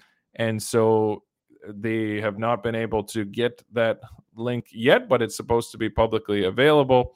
So encourage you to call, and uh, you can ask for that public link for the public hearing, as it is supposed to be available to those, but they are making it difficult to get it.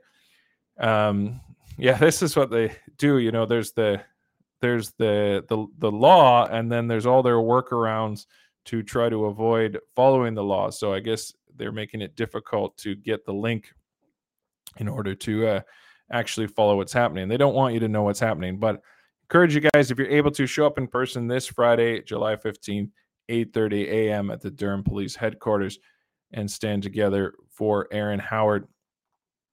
And yeah, excited too. Many of you will have seen by now that uh, Tamara's lawyer, one of Tamara's lawyers, has set up a GiveSendGo for her and her family. And I would love to see this just go viral. Let's show support. I mean, there's nothing greater than uh, a fundraiser that not only raises funds for a wonderful person and also is, uh, is uh, stick it to the government at the same time. They have worked so hard to tear this woman apart, and I'd love to see people rally to to build her up. Let's actually check in live here how the... Let's go. Uh, so this fundraiser, which has started... Uh, oh, it was just last night when it, the link went live. And uh, let's pull it up here for you guys. Uh, we have already hit uh, over seventeen thousand dollars in, uh, well, yeah, like sixteen hours or something like that. Um So great to see. Um, thank you for those who are donating. So yeah, we're sitting at over seventeen thousand dollars already to support to Tamara Litch. Um, her lawyer is going to be uh, managing these funds until uh, she gets out. So um, Keith Wilson is uh, running that fundraiser. So that is the official fundraiser. It says created by Canadian Friends, but it's uh, it's Keith Wilson who manages that. And um, yeah, there's, I mean, there's absolutely no reason why they have any reason that they should be able to take this away. Um, I have people messaging with concerns about using GiveSendGo. For the record, GiveSendGo worked so hard and went to bat so much for the convoy. It was uh, the federal government that that stepped in and, and blocked those funds from being uh, given to the convoy, but uh, they would be hard-pressed to block the funds that are being privately donated for an individual to support her and her family well in jail. It's not for any kind of activism work at all. It's simply to support her. So let's support her, and let's support her big. So thank you to those who already have uh, given. And uh, yeah, it's growing quite rapidly. So yeah, seventeen thousand in uh, in less than a day. That's a good start. Uh, love to see it. So thank you to those who uh, who's who've donated, and I encourage you guys, even a few bucks. There's so many people who support, even a buck or two uh, for the hundreds of thousands who've uh, supporter. Then um, then then it adds up pretty darn quick. And uh, anything else I want to cover here for you guys? Um, yeah, I think that's the the bulk of that. And um yeah Roberts says no, Aaron is not in, no she's not in jail, um but this is a hearing for for the discipline that will occur for um what uh for her speaking out. And uh yeah so he, good to just bring you guys up to date again. Sorry I took a couple days off there from streaming. Honestly, was feeling really just like physically and mentally exhausted, and just kind of like took a bit of a breather. Uh, got together with some friends, went and saw the new uh, Thor uh, Love and Thunder, which I was actually super impressed with. Um, I, uh, I yeah, I, I'd say I can I can recommend it for sure. And the um, and then the new hey, this is a new direction for uh, Live From The Shed. We'll do some movie reviews. Um, Top Gun, phenomenal. The new Top Gun, wonderful film, demonstrates how if you don't go woke, you won't go broke. Uh, it's a it's a great movie, just raw, raw American. Uh, great examples of like just good friendships. I love to see the like just the the male bonding and and this like closeness of the soldiers, uh, of the pilots and their journey together. And uh, and there was a female pilot too, but she and she was a strong female character. Didn't have to like be over dramatized. Just a just a solid female soldier as part of that team. And so in so many ways, I found it to be a fantastic uh, movie. So and uh, the romance was great too. A great relationship um, there, and even um, yeah, the aspects of family that were that were brought in, and, and the the real the realisms of that. And anyway, so many good things to say about it. If you haven't had a chance to, if you if you like your summer movies, go check out Top Gun and uh, Thor: Love and Thunder. I was pleasantly surprised with it too. So um, anyway, so I, I took a few days off, saw a couple movies, hang out with some friends, took a breather. But uh, I'm going to keep uh, keep going here. We got more review, uh, interviews coming up, and uh, then I'm going to be going to Tilbury and uh, filming some of the stuff that's going on. Uh, people are asking, will you, uh, Lily and Dave, will you get an update on Pat King? Yes, I'll be getting an update when the uh, when the hearing finishes. So uh, whatever the turnout is of the bail hearing, I'll post to uh, to Facebook, Instagram, YouTube community, and Twitter um, when I get the results of that. Again, it's not expected that he will get out today, but that would be awesome. And uh, I will, uh, when I get an update as to how that ends, I will let you know. Let me just check with my contact here and see if anything's changed here yet. Um, there's a friend of mine in the But if they're still in the courthouse, they're not going to be able to use their phone. So I might not hear until they're out of the courthouse. And then Tamara has another hearing tomorrow as well. And uh, so that is, yeah, tomorrow, Thursday is her next hearing.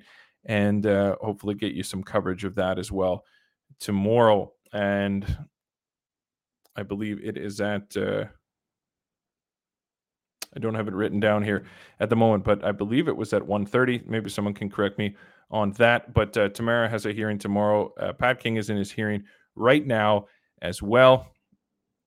And um, yeah, I'm still waiting to see if I get any information there. I'm not uh, getting any updates right now. Cindy says, excited to finally meet you in Tilbury this weekend. Uh, yeah, it should be, it should be fun.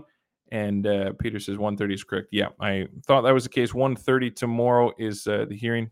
And uh, no, I uh, yeah, hers is uh, hers is definitely tomorrow. Yeah, uh, tomorrow one thirty. And so I'll try to bring you some coverage of that if I can.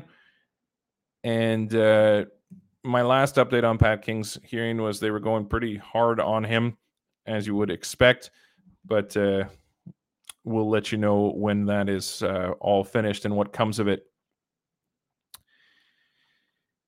Yeah, the um, it's, as I understand it, uh, tomorrow is we're we're gonna it'll be starting to get in for for what is Tamara's about. She's gonna be in front of an actual judge, I believe. From my best information, tomorrow is more procedural for Tamara. It's we're starting to move into actually like trial phase, so there's going to be getting closer to, I don't know when the actual trial begins, but I believe tomorrow is more of a procedural thing as we start to get closer to the trial.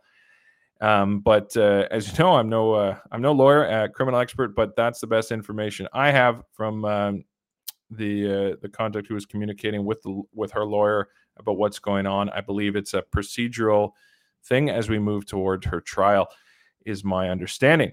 But I'll bring you more updates when I can. Yeah, I hope she has a different judge. That one was crooked, says Lillian. Uh, it, yeah, it was adjusted to the piece at the last one. And I did a little searching around on him. There is, you know, just like we know now that the prosecutor donated tens or seventeen thousand dollars to the Liberal Party.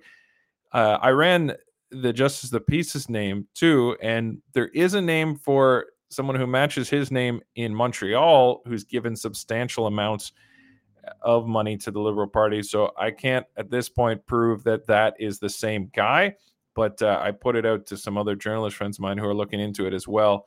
Uh, wouldn't shock me if he's a Liberal supporter as well. And uh, Shell Bell says, we're in Durham. It's at the Durham Police Headquarters. Uh, Durham Police Headquarters at six oh five Roslyn Road East, Whitby is uh, is where the hearing will be tomorrow for um, Aaron Howard, and I'll put the poster out again here as well. And yeah, I mean, just looking at the chat here, got lots of uh, Diagolon slashes. Oh, you guys, you're gonna get me in trouble. oh, it, it, it's an endless source of comedy, this whole debacle with Diagolon. Um, you could write a you could write a, a, a book about it and the ongoing battles. Um, so they, I saw there was that picture of uh, out at the uh, Camp Eagle, and totally, definitely would have just been for jokes that like one of the kids was holding up a Diagolon flag, and then the Anti-Hate Network picked it up and like freaked out about that. Oh, look, these kids, they're holding. And then someone was tw- tweeting me. Is that what you say? I guess was tweeting at me this photo. I'm like, do you still support these people? I'm like, oh my goodness, the the lack of like understanding for what this all is. Like some families uh, and veterans hanging out and uh, camping uh, in a field, and uh, that's enough to freak them all out. Oh, seven two one Crazy Canuck. I'm in Diagolon. Oh, watch out! Anti-Hate Network will be knocking at your door. Watch out, they're coming for you. Um, uh, what's the three slashes all about? Oh, that's, I, I don't think there's a rule about how many slashes you use. They just, that's the symbol for Diagolon. They, they just do slashes, and it's the troll that keeps on giving, and as the, the media keeps uh, making a big case out of it. But um, Innocent, or we'll do some Q and A here. Why not? Uh, I haven't been on a while. Innocent, is it bad to support, donate to political parties? Uh, not in my opinion. No, not at all. The, the oh, you're referring to the the um the Liberal. Yeah, no, I'm not. I'm in no way saying it's bad to support support, and uh, I mean, I'm not condemning them for for supporting the Liberal Party. It's it's just pointing towards what could be signs of uh, bias or, or corruption that we seem to keep increasingly seeing these Liberal supporters pop up in important roles when it comes to con- convicting and dealing with convoy supporters. Um, it's a little concerning that uh, when people have those close, and it's it wasn't just like supporting the Liberals. It was like the prosecutor has been to private fun- fundraising events, fifteen hundred dollars plate dinners with Justin Trudeau, and it's just a little uh, suspicious is is what it is, uh, and a little concerning conflict of interest. Yeah, and so no, by all means, uh, I mean, I've given to uh, political parties before and will continue to, and um, politics is um, to some degree what got us into this mess, but it's also what can get us out of this.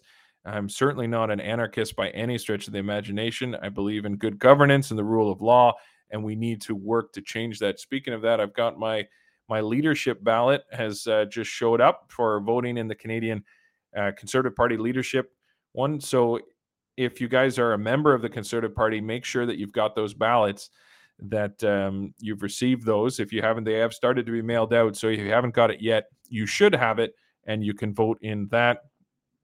And um, yeah, I, as I've said before, my recommendations for the leadership are uh, are Leslyn Lewis and uh, Roman Baber and Pierre Poilievre, as all ones I've seen that are taking stands for freedom.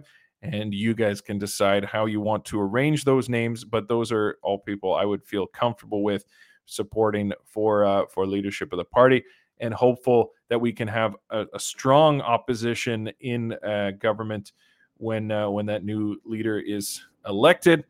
And so we, yeah, dis- disappointed it's a mail-in, says Lynn. I know, I really don't like these mail-in ballots. I don't like sticking them in the mailbox and never knowing what happens. I don't like it at all. I think we should, uh, I think that should be banned. I think if you can't get your butt out to to vote in person at a machine, uh, at, at a station rather, not at a machine, at a polling station, if you can't go fill it out, put it in the box, because then we have, then I know that my vote went in the box, which is opened by a counter and is counted, and, and uh, people can go and actually watch that count happen. No, I, this mail-in thing is is horrible. It's so just rife with possibility for manipulation and errors and mistakes and losses. So not a fan of the mail-in ballot. Um, if you're going to invest money in something, let's invest in uh, as as safe and secure uh, votes as we can. So um, yeah, I'm not not a fan for how the, the mail-in voting works at all, but that is what we have. So yeah, the uh, that's going on right now. People can cast their ballot for the new leader. Um, Again, I mentioned before, definitely concerns coming into the fall, but uh, encourage you guys to, yeah, keep holding the line, keep fighting the the good fight, uh, but then also enjoy it yourselves. And it's something, you know, I, I need to remember too, and uh, to to just get out and enjoy the summer. And uh, we've, yeah, Elle says, Biba moved to Florida. I know that that sounds tempting, but uh, I I love this country, and uh, no intention on going anywhere. And uh, I believe my my place is here, and I want to keep bringing you coverage. Uh, yeah, especially as who knows what starts to happen as we move into fall, and there's uh, concerns about these uh, increasing mandates and government stepping up and moving in again and trying to lock us down. And uh, we will be here to stand against that and to help bring you the truth of what's really going on uh, when the time comes to continue to stand against that, because yeah, I wish it wasn't the case, but uh, I, I don't think the time of mandates and, and masks and whatnot are over. I fear that they're only suspended. And so, like I said, enjoy your summers, get out to uh, do your camping and get out to the cottages, and uh, be sure to just uh, live life. We we don't want to live in fear. Whatever whatever happens with, with all this and whatever the fall looks like, continue to, you know, live life to the fullest and, and enjoy yourselves. You know, watching that... Uh, that consultation today and just seeing the fear that some people live in it and the anxiety is sad. And uh, I feel bad for those people, and I don't want to be like that. So, you know, what's going to happen is going to happen, and we're going to continue to be ready for it and uh, stand up against it, but uh, continue to enjoy your summer. Summer is short here in Canada, and uh, be sure to get out and enjoy, spend time with friends and family, get up to the North Country or uh, wherever you like to go for the summertime. I'm going to, uh, yeah, I'm going to wrap it up there. Uh, thanks, guys, for tuning in today. I think I covered everything I want to cover. I uh, was hoping to make it here to the end of Pat's uh, trial, but uh, don't have an update for you there yet. And uh, but I will, uh, I will put one out when I hear what happens. And um, yeah, again, it's not expected that he'll be released today.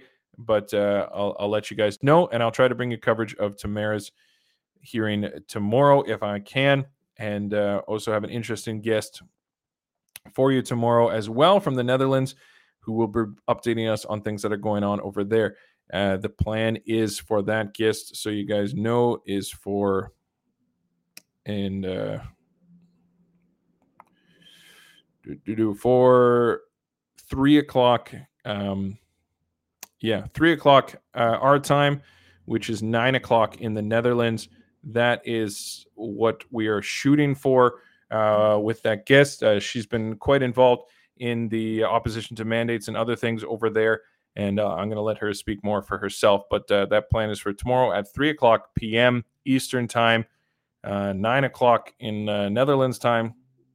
And uh, we're going to hear a bit more about what's going on over there. So I'm looking forward to that. Uh, if you can't tune in live, of course, it'll be available after the fact. So, okay, uh, leave it at that. Thanks. Uh, great to see you guys all again. Uh, yeah, thank you guys. Uh, Sandra there, thanks, Dave, for everything you do. Dan, uh, thank you for your continued hard work. Uh, I appreciate it. And um, yeah, if if if my posts are a little less frequent through the summer here, you'll uh, you'll understand. Um, hoping to get up to a few cottages and uh, yeah, visit some some folks and stuff too. But I will try to bring you some more interviews and um, and cover as much as I can. But um, maybe a little slower here for a bit. Uh, but of course, if uh, If, if if major changes come, I will be there and make sure to get it covered. Um, but uh, maybe uh, maybe a lull here for uh, a little bit, but uh, who knows? Every every week's different. I've said that before, that I'm expecting a lull and then things go crazy. So, uh, but uh, let's all enjoy the summer as much as we can. And yes, I will see you in Tilbury. Uh, I am going to be there, and lots of other familiar faces. Should be lots of fun in Tilbury. And uh, great networking opportunities. Sometimes people wonder why we do these like camping things, and um, the networking is important, and just the fellowship and having fun is important. But then also connecting, and when the time comes that we we need to gather and um, protest uh, again, then uh, we will be ready to go. And it's important to stay in communication uh, with each other and be uh, uh, ready to go when a peaceful, legal protest is is needed.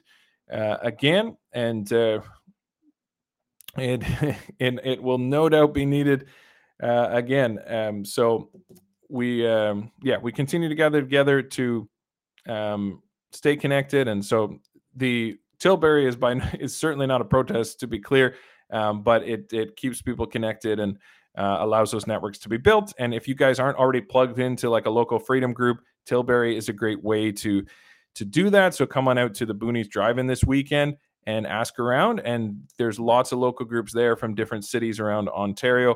And uh, if you're not already plugged in with a convoy group, um, there's all sorts of different styles of groups, groups that get together uh, for meals or for uh, for convoys and or different events, or just communicate online with each other. So if you're not already plugged in, going to that Tilbury event is a great way to do that.